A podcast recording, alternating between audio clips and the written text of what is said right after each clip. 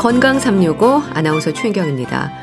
피곤을 달고 산다는 말을 합니다. 핑계가 아니라 피로감에 시달릴 때 습관적으로 나오는 말인데요.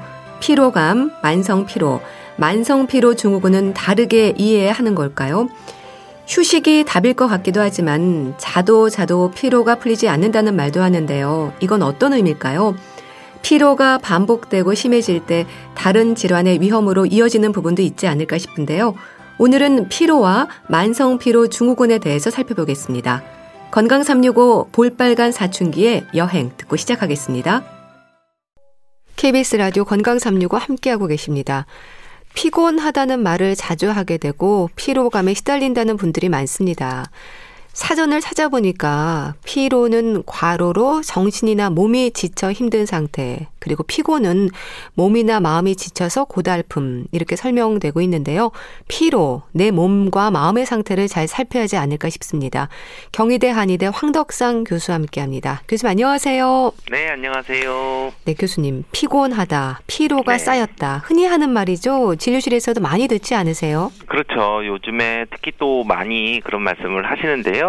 뭐 코로나 후유증 때문에 또는 뭐 격리 후유증 때문에 또는 코로나 이후에 피로감이 안 풀린다 이런 분들도 많이 계시고요. 예. 우리가 한의원 하면 보통 이제 뭐 보약하면은 피로 회복을 위해서 뭐 한의원을 온다, 한방병원 온다 이런 말씀도 많이 하는 것처럼 예. 환자분들이 많은 얘기를 하시는데요. 한의학에서는 어떻게 보면 이런 피로라는 것들이 단순히 어떤 신체적인 것들이 변화가 없이 병이 없이 나타나는 것이 아니라 오장육부의 어떤 기능들이 부족하거나 뭔가 순환이 안 되거나 균형이 좀 흐트러졌을 때에도 이런 피로 증상이 오는 것으로 보고 네. 그것에 맞춰서 치료를 하고 있습니다. 예.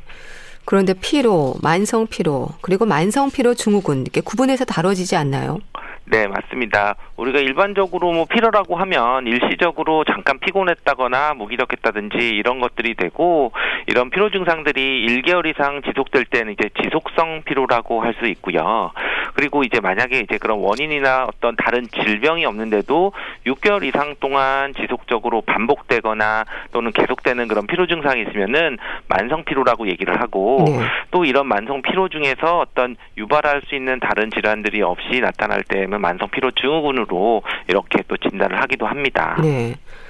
근데 피로감도 일시적으로는 누구나 경험하는 일이지만 이제 피로가 쌓인다는 표현을 하는 것처럼 반복되고 지속이 되면서 쌓이는 게 문제가 되는 건가 봐요. 그렇죠. 우리가 뭐 아주 정상적이고 생리적으로도 뭐 과로를 했다든지 힘든 일을 하거나 또는 운동을 심하게 했다면은 당연히 이런 피로감을 느끼게 되는 그런 거기 때문에 그렇지만 이런 것들이 이제 지속적으로 반복이 돼서 어떤 특정한 원인이 없는데도 이제 다시 또 그런 피로감이 느끼는 그런 경우들이 이제 그런 만성 피로가 될 수도 있거든요. 네. 그래서 어떻게 보면 이제 피로 증상들이 나타나는 게 어떤 활동을 하고 나서 그 활동이 이제 심하지 않은 활동이었는데도 뭐 비정상적으로 탈진 증상이 있다든지 기운이 없다든지 또는 이제 어떤 노력이나 어떤 집중을 요하는 일들을 할 수 없는 상태가 나타나서 일상적인 상태를 할 수 없는 정도로 기운이 없는 거를 이제 그런 피로 증상들이 좀 심해진다고 얘기를 합니다. 네.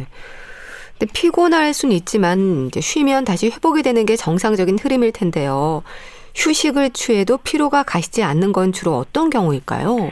그렇죠. 우리가 뭐 피로라는 것들이 만성 피로가 되면은 단순하게 잠깐 뭐 잠을 잔다든지 또는 뭐 음식을 먹었다든지 영양을 보충했다든지 이렇게 해서 회복되는 것이 아니라 오히려 뭐 휴식을 취하고 수면을 했는데도 계속 피로감을 느끼고 피로 때문에 일상적인 그런 활동들이 좀 심하게 좀 지장을 받는 것들이 6개월 동안 이상 지속될 때에는 만성 피로 증후군의 증상으로 볼 수도 있고요. 예. 이럴 때 피로는 일반적인 그런 피로하고 좀 다르게 전신적인 통증도 좀 같이 나타납니다. 그래서 이런 통증 때문에 피로감이나 뭐 무거운 몸이라든지 또는 뭐 이제 관절들이 좀 강직이 된다든지 이러면서 약간 생각이나 인지적인 부분에서도 피로감이 나타나서 정리가 되지 않는 생각들이 자꾸 반복이 된다든지 또는 이제 생각이나 이런 것들이 뭔가 진행이 돼야 되는데 뭔가 결론이 못 맞고 계속 이제 좀 반복되는 그런 사고 과정들이 있는 경우들이 만성 피로 증후군에 나타나는데요. 네. 결국 이제 한의학에서는 단순히 이런 피로들이 육체적인 것뿐만 아니라 뭐 노곤상 뭐 이런 것라고 해서 결국 이제 장부의 어떤 그런 불균형 또는 기혈의 불균형 이런 것들이 좀 같이 나타나는 것들이 피로들이 오래되고 또는 회복이 잘 안 되는 그런 증상으로 나타날 수 있습니다. 네. 그러니까 만성 피로를 유발하는 여러 가지 원인들이 만성 피로 증후군을 만든다는 생각을 하면 다소 주관적일 수도 있겠는데 이 만성 피로를 호소하는 환자들은 주로 어떤 표현을 하세요? 그렇죠. 가장 이제 뭐 흔하게 표현하는 거는 정말 뭐 피곤하다 이렇게 표현을 하시기도 하지만 정말 뭐 아침에 정말 일어나기 힘들다, 뭐 충분히 잤는데도 뭐 잠이 안 깬다, 뭐 하루 종일 나른하다 이런 표현도 하시면서 의욕이 없다, 피곤하다 하면서 이런 표현도 하시고요. 또 오후가 되면 갑자기 이제 탄력감, 무기력감, 굉장히 뭐 탈진되는 것처럼 오전 동안 잠깐 회의했는데 뭐 오후 돼서 막 정말 너무 졸린다든지 또는 뭐 업무 능률이 떨어질 정도로 머리가 멍하다든지 이런 증상이 또 나타날 수도 있고요.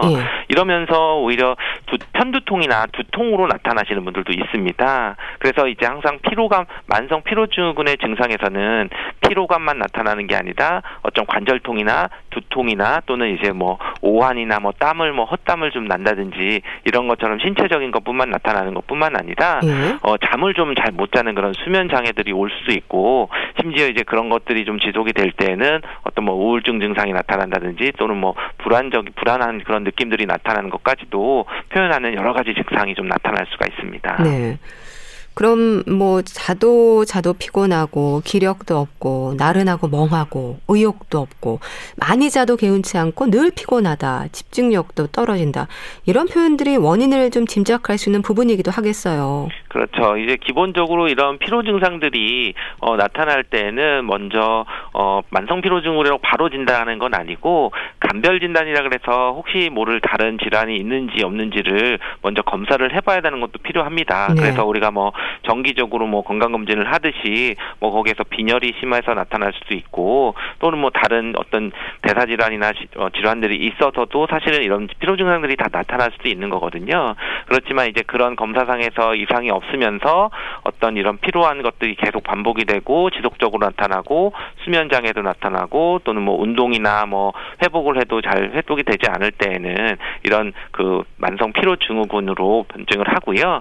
그리고 이제 한의학에서도 단순하게 이제 피로 증상만 보는 게 아니라 신체적으로 나타나는 다양한 그런 증상들을 보기 때문에 그래서 변증이라고 해서 과연 이제 간이 피곤한 건지 또는 심장의 기운이 없는 건지 또는 폐 기능이 약한 건지 또는 신장 기능이 약한 건지 이렇게 우리가 오장육부에서 어떤 기능들이 부족할 때 또는 오히려 뭔가 순환이 안 될 때 그런 것들을 좀 채워주고 보충해주고 또는 막힌 거를 좀 뚫어주는 그런 쪽으로 치료를 하는 방법이 바로 정확히 문진을 통해서 진단하는 방법입니다. 네.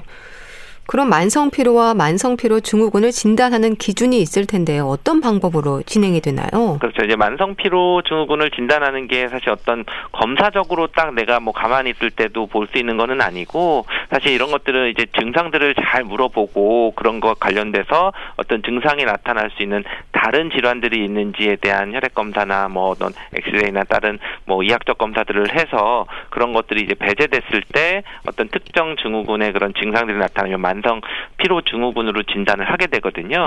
그래서 이제 가장 첫 번째로 이제 볼 수 있는 것들이 만성 피로 증후군의 증상의 기준들을 보면은 뭐 6개월 이상 지속되거나 반복되는 만성 피로 증상을 느끼면서 또는 이제 병원에서 이제 진찰을 받고 검사를 했는데 이제 이것을 유발하는 다른 질환들의 검사상에 이상이 없어야 되고요.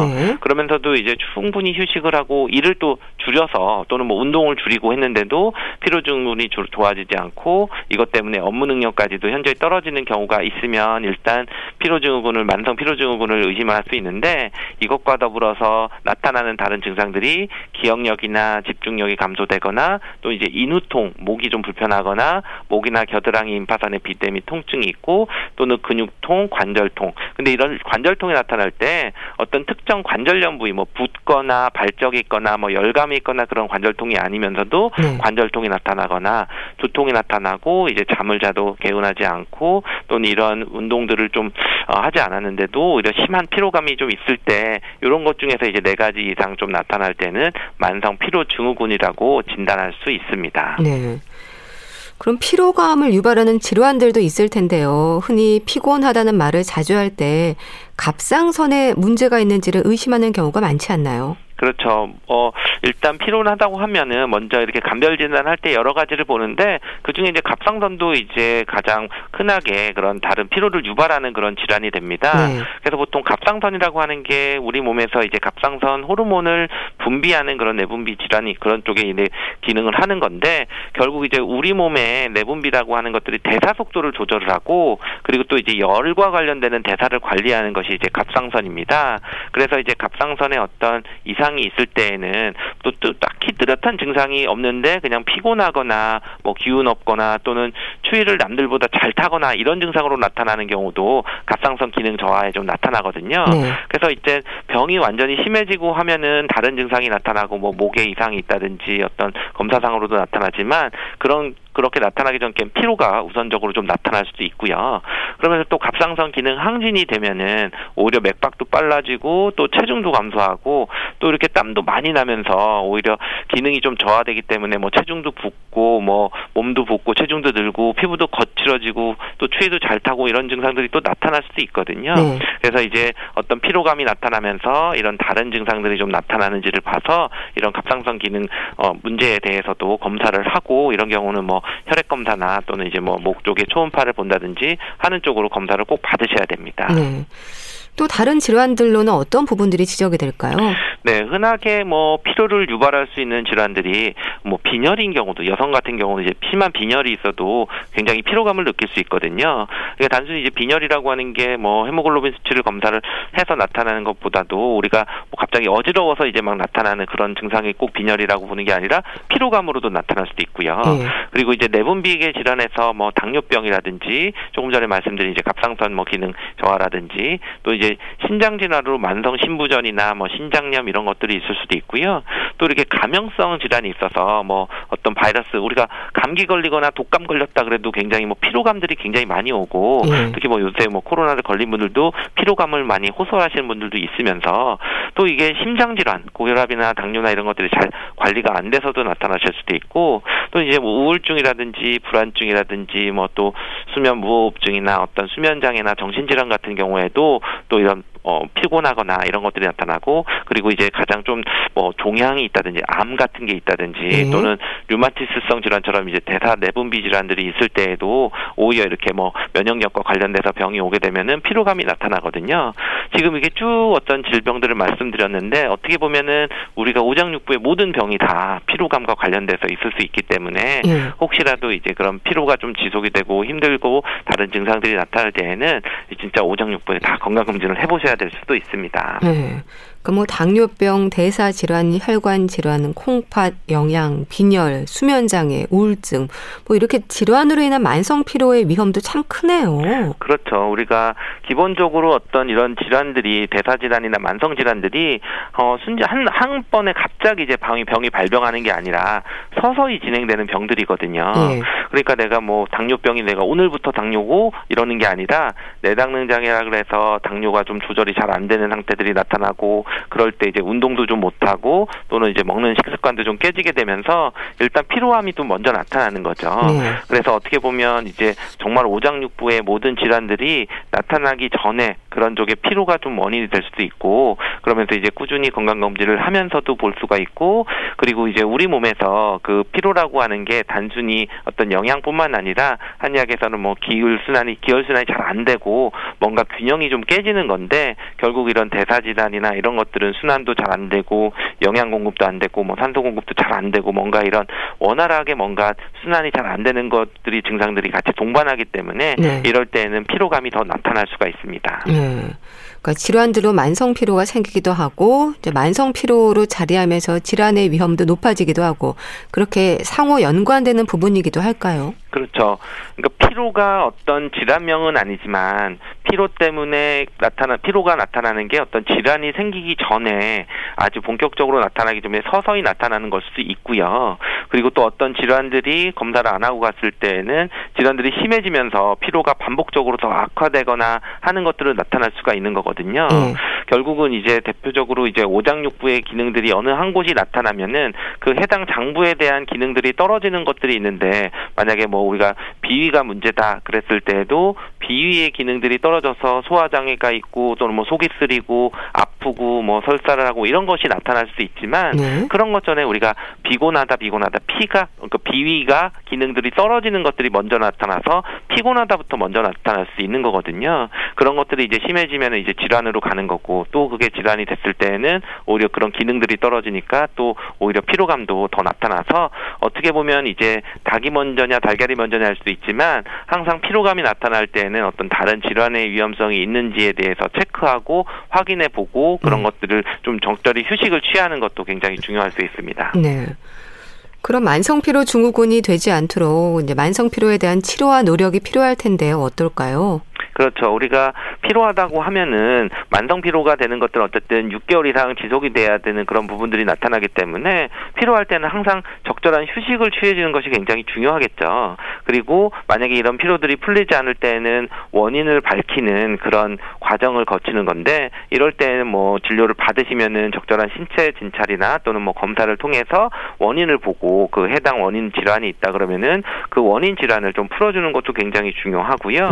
그리고 또 이제 이런 육체적인 것뿐만 아니라 심리적인 것 때문에 오는 피로들이 나타날 수 있기 때문에 적절히 그런 심리적인 것들을 완화시켜주는 것들 또는 육체적으로 운동을 좀 꾸준히 하면서 정기적으로 하는 것들도 굉장히 그런 그 피로 만성 피로를 예방하는 것들이 좀 도움이 되는데요. 한의학에서는 이럴 때 좀 또 하나 좀 짚고 넘어가는 게 단순히 허증으로만 해서 우리가 부족하니까 이런 피로감이 온다고 생각하지만 현대인들이 어떻게 살아보다 보면은 이렇게 좀 과잉돼서 오는 그런 피로들이 있을 수도 있거든요.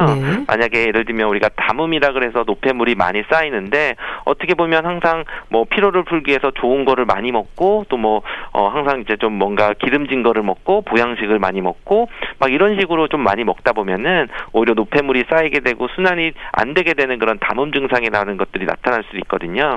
이런 담음이라고 하는 노폐물이 있으면은 분명히 우리 몸이 허한 거는 아니지만 피로감도 있고 잘 붓고 뭔가 순환이 안 되는 것들이 있어서 이럴 때는 오히려 보호하는 것보다도 순환을 잘 시켜주고 오히려 그런 쌓인 것들을 발산시켜주는 운동이나 이런 것을 적절히 하는 것이 오히려 피로감을 좀 극복할 수 있을 수 있기 때문에 이런 쪽도 한번 생각해 보시는 것도 좋습니다. 네.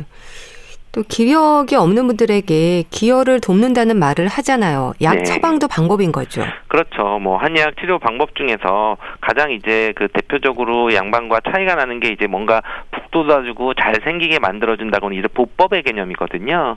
물론 이제 뭐 치료를 할 때는 뭐 해당되는 뭐 염증을 줄이고 뭐 통증을 억제하고 뭐 이런 것들도 있지만 한의학에서는 뭐 장부의 기능들을 봐서 뭔가 기능이 떨어졌을 때 기력을 보호해주는 그런 보호해주는 그러니까 보충시켜주는 그런 것들로 이제 보법이라고 하는데 그럴 때 이제 가장 흔하게 기혈을 보호해준다고 해서 우리가 그러면은 약으로 생각하면은 쌍화탕이라고 하는 약이 어떻게 보면 이제 감기약처럼 이렇게 알려져 있긴 하지만 그 쌍화탕이라는 것도 기혈을 쌍보해준다는 개념의 쌍화탕이거든요.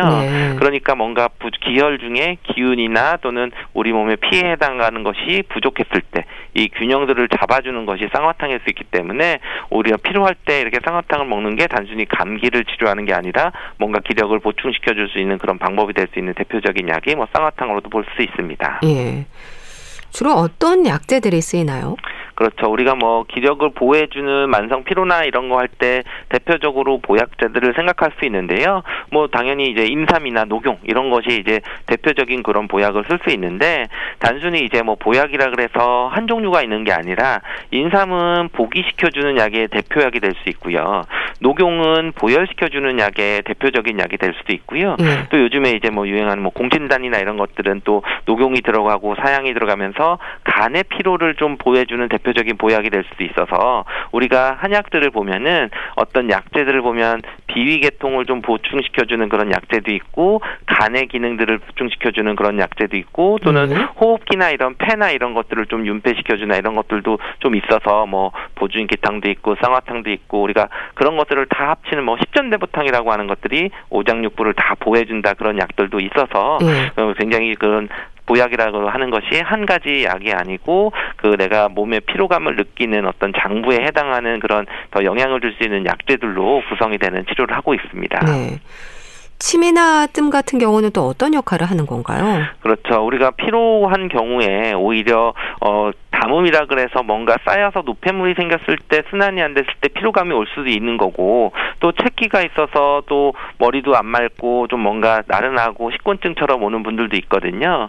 이럴 때는 이런 피로감을 풀어주는 게 긴장을 이완시켜주고 순환을 시켜줘야 되기 때문에 이럴 때는 이제 침 치료를 하는 것이 굉장히 피로 증상도 개선시키고 또는 이제 면역력 강화를 시켜주는 그런 치료 역할이 될 수도 있습니다. 네. 그리고 또 이제 여성 같은 경우에 이제 생리와 관련돼서 생리 즈음 돼서 또 뭐 생리통이 있으면서 또 굉장히 피로감이라든지 무기력감이 느낄 때는 뜸 치료를 하시는 게 오히려 그런 순환도 시키면 몸을 좀 따뜻하게 해서 혈액순환이 잘 돼서 오히려 피로를 줄일 수가 있기 때문에 기본적으로 이제 상황에 맞춰서 이런 침이나 뜸이 또 약을 안 드시더라도 오히려 피로를 좀 회복하는데 일시적으로 도움이 될 수도 있고 긴장도 완화될 수 있어서 뭐 요즘 직장인들이 많이 스트레스 받고 어깨가 뭉치면서 많이 피곤하고 뭐 머리도 아프다고 하면은 오히려 이제 뭐 침이나 뜸이나 이런 거를 해서도 좀 즉각적으로 좀 피로감이나 좀 이런 것들이 완화되거나 하는 경우도 많이 볼 수가 있습니다. 네. 침 치료에서 전기침도 있지 않나요? 일반적인 침하고 전기침 같은 경우는 기대하는 효과가 좀 다른 건가요? 그렇죠. 기본적으로 이제 침이라고 하는 것을 침을 놓고 전기침은 이제 그런 침에다가 전기를 연결해서 어떤 자극을 주게 되는 것인데요. 기본적으로 우리가 일반 침을 놓을 때는 가만히 침을 꽂아두기도 하지만 우리가 이제 숙이라고 해서 이렇게 보사법이라 그래서 이렇게 뭐 침을 돌리거나 침을 이제 약간 찔렀다 뺐다 한다든지 여러 가지 자극을 줘서 오히려 그런 침의 효과를 좀 더 높이는 그런 침법도 있습니다. 근데 이제 그런 것들이 현실적으로 좀 조금 더 뭐 좀 다른 방법으로 하기 위해서 전기 자극을 준다고 하면은 오히려 그런 부분들의 자극들도 좀 더 되고 그리고 주변 조직의 신경을 활성화해서 어떤 침의 효과들을 올리는 그런 경우들이 있는데 특징적으로 우리가 뭐 마비 질환이 있거나 또는 이제 통증 질환이 있을 때 전침들을 많이 쓸 뿐만 아니라 네. 그런 경우는 이제 신경계도 자극을 주고 또는 면역계통에도 영향을 주거나 또는 뭐 염증 기전에도 영향을 주면서 국소적으로 이런 효과도 있기 때문에 어떤 침을 놓고 또는 침 효과를 좀 더 극대화시키는 그런 추가적인 방법이 전기침이라고 볼 수 있습니다. 네. 그럼 또 피로감에 시달리는 분들, 이제 만성 피로로 힘들어하는 분들에게 강조가 되는 부분은 역시 휴식일까요? 이게 쉬어도 회복이 되지 않아서 문제가 되는 거라서 어떻게 해야 할지 고민하는 분들에게 어떤 조언을 주실까요? 그렇죠. 우리가 피로하실 때 무조건 쉬어야 된다 하지만 사실 만성 피로 자체가 쉬어도 피곤한 거거든요. 예. 그럼 결국은 쉬어도 계속 피로가 풀리는 건 아니기 때문에 무작정 쉬는 것보다는 오히려 뭔가 내가 좀 일을 하거나 또는 운동을 하거나 이런 거를 보강을 해야 될 필요가 있는데요. 물론 이럴 때 저희가 볼 때는 막연히 이제 허증이라 그래서 굉장히 기력이 딸려 있는 분들은 뭔가 보충을 시켜야 되지만 사실은 허증이 아니라 뭔가 막혀 있거나 스트레스가 너무 심해서 어깨 같은 데 많이 뭉쳐 있으면서 피곤한 분들은 오히려 운동을 통해서 좀 뭔가 발산을 시켜주고 또는 이제 근력이 좀 차 올라와줘야지 피로감을 덜 느끼시는 분들도 있거든요. 그렇기 때문에 무작정 쉬는 것보다는 정확하게 진단을 받고 필요한 치료를 받으시고 또 필요한 그런 뭐 보하는 약이나 이런 걸 드시면서는 꼭 운동을 하시거나 또는 가볍게라도 꾸준히 운동을 하셔서 근력을 회복시키는 것이 피로감을 좀 없애고 재발하지 않는 그런 가장 좋은 방법일 수 있습니다. 네. 아무래도 몸이 보내는 신호에 무심하고 소홀한 것도 이제 만성피로와 만성피로 증후군의 위험을 높이는 원인이 되겠죠. 그렇죠. 기본적인 피로는 휴식을 취하고 어떤 안정을 취하거나 영양을 보충을 하면은 이런 것들은 해결이 될 수 있습니다. 그렇지만 만성피로는 그런 것을 통해서도 계속 누적되고 반복되는 것 때문에 어떤 병적인 그런 상태로 넘어간 거고 요즘 얘기하면 뭐 번아웃 증후군처럼 전부나 만성적으로 스트레스나 이런 것들을 통해서 오는 것처럼 즉각 스트레스를 풀어주고 즉각 휴식을 취하고 뭐 영양 공급을 통해서 회복을 시켜주는 것이 굉장히 중요하고 네. 또 필요하면은 바로바로 그런 어떤 검사를 통해서 질환을 치료를 하는 것이 이런 만성 피로 증후군을 예방하고 극복하는 방법이 될 수 있습니다. 네, 검사라면 어떤 검사를 해야 되는 건가요? 기본적으로 우리가 뭐 건강검진이라고 보면 되는데요. 우리가 가장 뭐 기본 건강검진에서 우리 혈액 검사를 하거나 또는 뭐 엑스레이를 하거나 소변 검사를 하면은 기본적인 어떤 오장육부의 그런 이상들은 다 나타날 수가 있는 거거든요. 그런 거를 봤을 때 어떤 이상이 없는데도 오히려 본다면은 또 추가적으로 내분비 갑상선 건강관리라든지 다른 내분비 검사들을 또 추가를 할 수가 있는데요. 기본적인 우리가 건강검진 받으시면은 예. 그런 것들에 대해서 이상이 있는지 없는지는 확인하실 수가 있습니다. 네, 알겠습니다. 자, 오늘은 피로, 만성피로 증후군에 대해서 알아봤는데요. 경희대 한의대 황덕상 교수와 함께했습니다. 감사합니다. 감사합니다. KBS 라디오 건강365 함께하고 계신데요. 원 디렉션의 What Makes You Beautiful 듣고 다시 오겠습니다. 주말의 건강책 정보 북컬럼니스트 홍순철 씨와 함께합니다. 안녕하세요. 네, 안녕하세요. 오늘 소개해 주실 책 제목이 외모 자존감 수업입니다.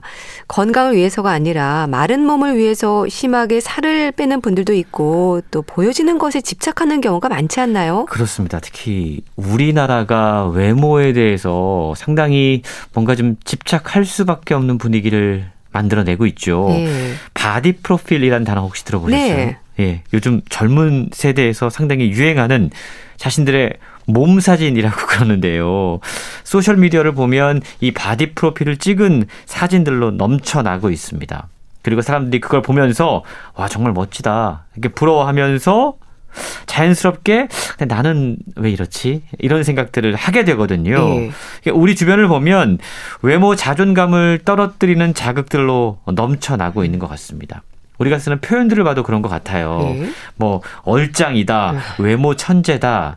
이런 표현들을 우리가 매일처럼 소셜미디어에 올리고 있고 접하고 있고요. 또 요즘 몸매에 대한 부정적이고 자기 비하적인 대화, 이걸 팻토크라고 이야기하는데 네. 이런 것들이 일상화된 것 같습니다. 그리고 알게 모르게 외모 때문에 누군가를 차별하기도 하고 또 차별받기도 하죠. 그렇죠. 외모가 심지어 일종의 계급이나 등급처럼 되어버린 걸 목격하기도 합니다. 여신, 남신 이런 표현들을 우리가 쓰고 있지 않습니까? 예. 이렇게 외모가 중요시되는 세상에서 낮은 외모 자존감은 곧바로 낮은 자존감으로 이어지게 되고 또 이것의 연속상을 보면 성형률 증가라든가 여러 가지 갖가지 병리 현상들이 우리 사회에 자리를 잡게 되었다라는 거죠. 정신건강의학과 전문의인 저자 부은주 의사는 자신처럼 외모지상주의가 힘겨웠을 사람들에게 위로가 되고 자존감 회복에 도움을 주고자 이 책을 출간했다라고 밝히고 있습니다. 네, 참 말씀처럼 외모지상주의가 힘겨웠을 누군가가 정말 많지 않을까 싶습니다. 저자가 정신건강의학과 의사라고 하셨는데요. 위로와 자존감 회복에 도움이 되고 싶었다는 말에서부터 좀 위로가 됩니다. 근데 저자도 경험이 있다면서요? 그렇습니다. 저자는요. 정신건강의학과 의사거든요. 네. 주로 신경증, 우울증, 불안증, 트라우마 이런 질병군의 정신질환을 다루고 있다고 그럽니다. 그리고 마음과 뇌의 생리적 메커니즘에 대해 상당히 관심이 많은데요. 오늘 소개해드리는 외모 자존감 수업. 이 책 이전에 사실은 다른 책을 쓰신 적이 있어요. 네. 그 책의 제목이 머리카락의 기쁨과 슬픔입니다. 예. 책의 제목을 딱 보면 예? 저자가 어떤 이유로 외모 콤플렉스를 느꼈는지 짐작할 수 있는 대목인데요. 네. 중학교 시절에 발병한 원형 탈모증에서 시작해서 전신 탈모증으로 이어졌다고 그럽니다. 증상이 상당히 심각했다고 그러는데 머리카락의 기쁨과 슬픔에 보면 자신에게 벌어졌던 그 10여 년간의 탈모의 이야기가 픽션으로 소개가 되고 있어요. 네. 상당히 흥미롭게 자신의 아픔을 이야기를 하고 있는데 당시 이 책을 통해서 탈모증으로 인해 겪게 되는 개인의 사회 심리적인 변화를 아주 세심한 이야기로 풀어내서 주목을 받았거든요. 네. 그리고 오늘 소개해드리는 책 외모 자존감 수업은 탈모 콤플렉스를 이겨낸 정신과 의사가 외모 심리학의 눈으로 써내려간 일종의 자존감 회복 안내서라고 할 수 있어요.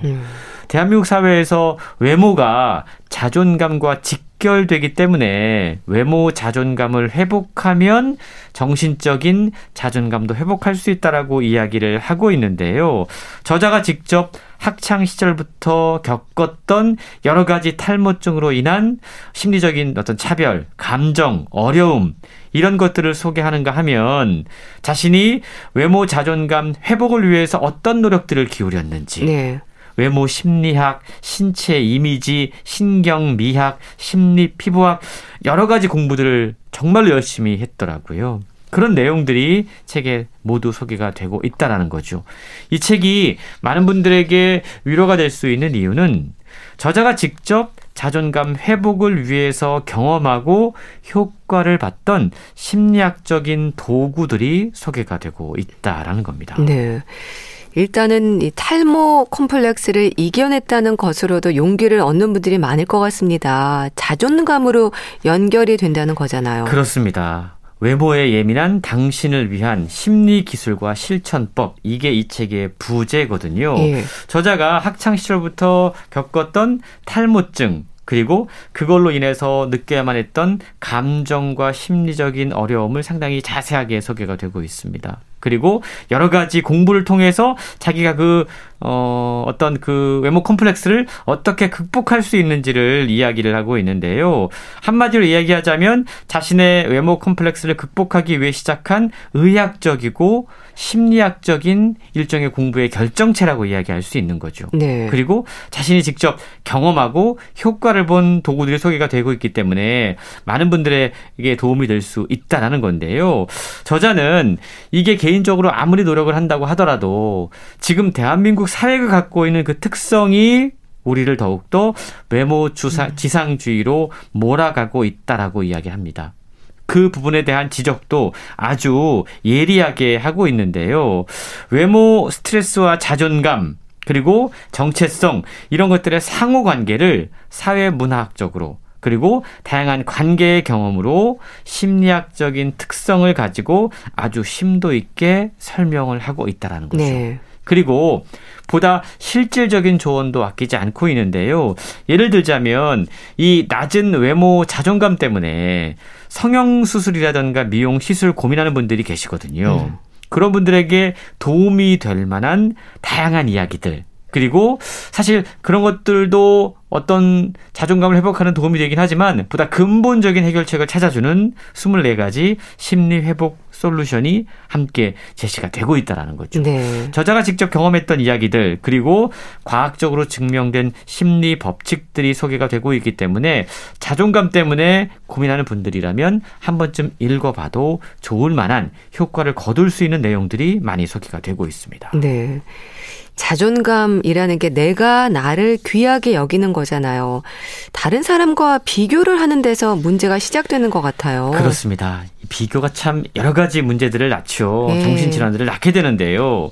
오래전부터 사람들은 원만한 대인관계의 비결을 궁금해했습니다. 어떻게 해야지만 가족이라든가 친구라든가 동료라든가 이런 다양한 관계에서 갈등 없이 지낼 수 있을까가 많은 사람들의 고민거리인 거죠. 예. 그런데 우리는 이런 고민을 하게 되면 외부와의 관계에 지나치게 집중하게 됩니다.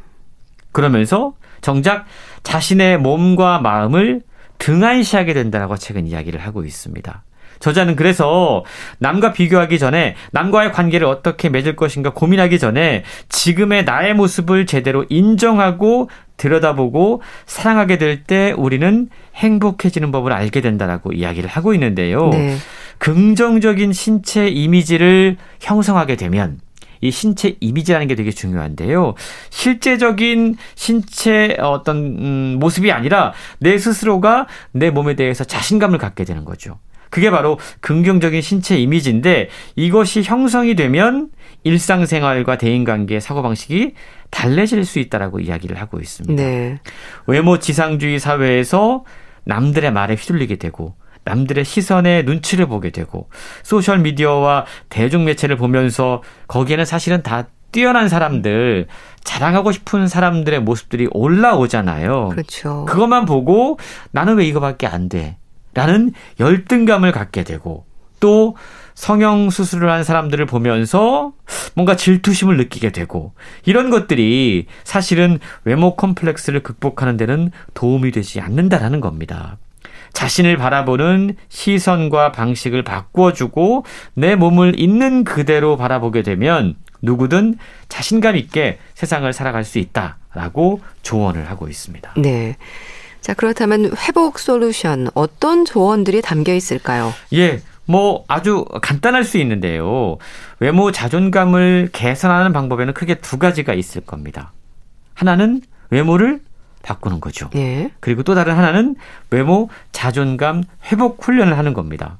일단 첫 번째가 외모를 변화시키는 건데, 저자는 외모 리모델링이라는 표현을 쓰고 있어요. 예. 누구나 갖고 있는 이상적인 외모가 있습니다. 그리고 여기에 근접하는 여러 가지 외과적인 시술을 할 수가 있죠.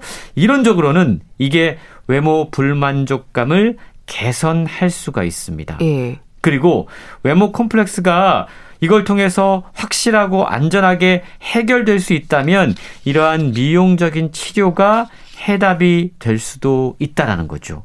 과거에 비해서 비약적인 발전을 거두었기 때문에 사실은 현재의 의학 수준으로 웬만한 것들은 다 해결할 수가 있거든요. 네. 근데 문제는 시간이 지나면 이 외과적인 시술을 통해서 한 것은 계속해서 또 다른 이상형이 만들어진다라는 거죠. 네. 끝없이 계속해서 이러한 노력들을 할 수밖에 없다라는 겁니다. 그래서 뭔가 이 외과적인 시술보다는 외모 자존감 회복 훈련, 심리적인 방법을 택하는 것이 훨씬 더 우리의 자존감 회복에 도움이 된다라고 이야기를 하고 있는데요. 예. 외모의 변화 없이도 외모를 바라보는 관점을 바꾸는 겁니다. 예. 이걸 한번 시도를 해보는 거죠. 근데 사실 외과적인 시술을 하는 건 금방 눈으로 표가 나요. 네. 단기간에 효과를 거둘 수가 있습니다. 근데 내면 훈련을 하는 건 금방 효과를 체감하기는 쉽지가 않습니다. 근데 한번 일단 외모 자존감을 회복하게 되면 이 효과가 상당히 오래 지속된다. 이런 차이가 있다라고 이야기를 하고 있는데, 예. 사람들이 밖에서 기분 나쁜 이야기를 들어도 집에 돌아와서는 크게 영향을 받지 않을 수 있다라는 겁니다. 왜냐하면 이런 사람들의 생각 회로는 부정적인 말을 걸러내는 필터 성능이 뛰어나졌기 때문에. 네. 그러니까 외모 자존감 훈련을 하게 되면 이런 어떤 회복 탄력성이라든가 타인들의 상처 주는 말들을 쳐내는 그런 어떤 강한 마음 상태를 유지할 수 있다라는 건데요. 외모 자존감이 낮은 사람들은 그에 반해서 외부의 말에 쉽게 흔들리게 되죠. 그리고 예를 들어서 낮에 누군가가 어떤 이야기를 하면 그걸 집에 와서도 계속해서 곱씹으면서 나는 왜 이거밖에 되지 않을까라는 생각을 하게 되는데, 이게 바로 외모 자존감을 갖고 있는 사람과 갖고 있지 않은 사람의 큰 차이다라고 이야기를 하고 있는 겁니다. 네. 자존감이 낮으면 자신감도 떨어질 수밖에 없으니까 사람들 말에 많은 영향을 받는 거겠죠. 결국 심리적인 훈련을 통해서 외모 자존감을 높여야 한다는 얘기 같은데, 어떤 방법일까요? 여러 가지 심리적인 기술들이 책에 소개가 되고 있는데요. 네. 저자가 의대에 입학하기 전에 이런 고민을 했다고 그럽니다. 네. 내가 지금 머리가 빠지고 있는데 나처럼 탈모가 심한 사람이 있을까? 나만 이런 증상을 겪고 있는 것이 아닐까라는 생각을 했다고 그래요. 왜냐하면 당시에 주변을 아무리 둘러봐도 자신처럼 머리카락이 한꺼번에 많이 빠지는 사람이 한 명도 없었기 때문에. 실제로 심리학의 여러 가지 치료 방법 가운데 보편화라는 방법이 있다고 그럽니다. 네. 이게 뭐냐 하면 내담자의 고통이 생각보다 많은 사람들이 유사한 고통을 겪고 있다는 걸 알려주는 거예요. 예. 사람들이 보통 제일 힘들어하는 게 뭐냐 하면 나만 그런 거 아니야? 내 주변은 다 괜찮은 것 같은데 나만 이런 증상을 겪고 있어 라는 고립감을 갖는 거거든요. 예. 그래서 심리학적인 기제 가운데 당신뿐만이 아니고 다른 사람들도 이와 유사한 증상을 갖고 있어요 라고 알려주는 것, 이것이 보편화라고 하는 방법인데, 이게 내담자를 고립감에서 벗어날 수 있도록 해줄 수 있다고 그래요. 특히나 사회적으로 소수자 그룹에 속한 사람들에게 이러한 보편화 방법들을 쓰는 건 상당히 효과적인데요. 당신만 그런 게 아니야. 주변에도 그런 사람들이 얼마든지 있어라는 깨달음을 주는 것이 그 사람의 자존감을 끌어올리는데 도움이 될 수 있다는 거죠. 네. 뿐만 아니고 책은 궁극적으로 외모 자존감을 높이려면 이미 높은 자존감을 갖고 있는 사람들이 어떤 특징을 갖고 있는가를 살펴보고 그들을 닮기 위해 노력하면 된다라고 이야기를 하고 있습니다. 주변을 보면 실제로 외모 자존감 같은 게 상당히 높은 사람들이 있습니다. 예. 근데 그런 사람들이 외모에 대해서 그렇게 뛰어난 사람들이 아닐 수도 있어요. 예. 근데 그들은 누군가의 외모를 보면서 부러워하거나 열등감을 갖거나 그러지 않습니다. 그리고 심지어 그런 것들이 유행하는 소셜미디어를 그렇게 자주 방문하지도 않아요. 예. 그리고 만약에 소셜미디어에 누군가 뛰어난 바디 프로필이 올라와 있다면 그걸 보고 열등감을 느끼기보다는 이면의 기회 비용을 생각한다고 그럽니다. 이게 뭐냐면 그 모습을 보면 마냥 부러워할 게 아니라 야, 저 친구가 저렇게 날씬한 몸매를 유지하기 위해서 하루에 4시간 이상 러닝머신을 달렸을 거고 매일 닭가슴살만 먹었을 텐데 얼마나 힘들었을까. 그렇죠. 이렇게 역으로 생각을 해본다라는 거죠. 예. 그러면 마냥 부러워할 만한 일은 아니라는 겁니다. 예. 그리고 이렇게 외모 자존감이 높은 사람들은 누가 봐도 인정할 수밖에 없는 엄친아를 만난다고 하더라도 예. 감정의 동요의 폭이 적다고 그럽니다. 이들이 생각하는 방식이 있어요. 네. 뭐냐 하면 에이 저런 사람들은 세상에 1,000명 중에 1명 정도밖에 되지 않을 거야. 정말 드물어. 그리고 저런 사람들은 외모 관리에 나보다 엄청난 시간을 투자하기 때문에 나하고 저 사람을 비교하는 거는 말도 안 되지 라고 생각해 볼 수 있다는 겁니다. 그러니까 우리가 사실은 인생을 살면서 외모뿐만이 아니고 열등감을 느끼거나 자존감이 하락하는 경우들을 보게 되면 누군가를 보면서 그냥 막연히 비교하는 거거든요. 근데 앞서 이야기한 것처럼 그 사람의 성공만을 바라보기 전에 그 사람이 저런 성공을 거두기 위해서 얼마나 많은 노력들을 했을까? 그리고 그 성공의 이면에 어떤 사연들이 있을까를 짐작해보면 그것이 오히려 나의 자존감을 끌어올릴 수 있는 방법이 될 수 있다라고 책은 이야기를 하고 있는 건데요. 네. 여러 가지 이 밖에도 다양한 기술들을 통해서 우리의 자존감을 깎아먹는 상황이 발생할 때마다 특히 외모 때문에 내가 뭔가 위축되고 힘들다라고 느껴진다면 그런 심리적인 방법들을 통해서 우리의 자존감을 끌어올릴 수 있는 방법들을 한번 찾아보면 좋을 것 같습니다. 네. 보편화 기법, 이면의 기회비용 이 부분에서 홍순철 씨도 공감하고 인정하는 부분이 있으세요? 그렇습니다. 저도 사실은 제가 갖고 있는 컴플렉스가 있거든요. 예. 근데 그럴 때마다 저는 그렇게 생각해요. 만약에 내가 그것마저 갖췄으면 내가 이렇게 살지 않지. 이게 이제 저 스스로 저를 위로하는 방법 가운데 하나거든요. 예. 예를 들자면 내가 키만 더 컸으면 내가 이렇게 평범하게 살지 않았을 거야. 근데 이런 생각들을 통해서 뭔가 그 이면들을 생각을 해볼 수 있다라는 겁니다. 그리고 보편화 기법은 사실은 누구나 외모뿐만이 아니고 다양하게 생각해 볼 수 있는 부분인데요. 사실 인생을 살면서 제일 힘든 게 나만 그런 것 같아. 나만 힘든 것 같아. 왜 나만 이런 상황에 처했지라는 생각이거든요. 그럴 때 나보다 사실은 가만 주변을 둘러보면 안 좋은 상황에 처해 있는 사람들도 많이 있을 수 있거든요. 오히려 위만 바라보는 것보다 가끔씩은 아래를 바라보면서 나와 비슷한 사람들, 오히려 나보다 못한 사람들이 있어라고 생각하는 게 우리의 자존심을 끌어올릴 수 있는 방법이고 저 또한 실제로 그런 상황들을 자주 경험하고 또 그런 것들을 실천하고 있습니다. 네. 개성이 있으면 또 그게 하나의 매력이 되는 것 같아요. 그렇죠. 예. 미에는 분명한 어떤 표준 같은 게 없거든요. 예. 근데 우리가 미디어를 자주 보면 볼수록 그런 표준의 함정에 빠져들게 되는 것 같아요. 근데 앞서 책에서 이야기한 것처럼 표준과 기준이 자꾸만 변해요. 그러면 그때마다 외모적인 시술을 통해서 그걸 따라갈 수가 없는 게 현실이잖아요. 예.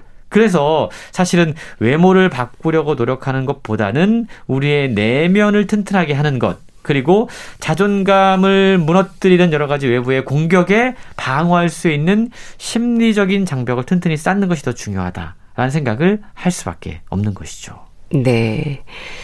자, 보편화 기법 그리고 이면의 기회 비용 좀 생각해 보시면 좋겠네요.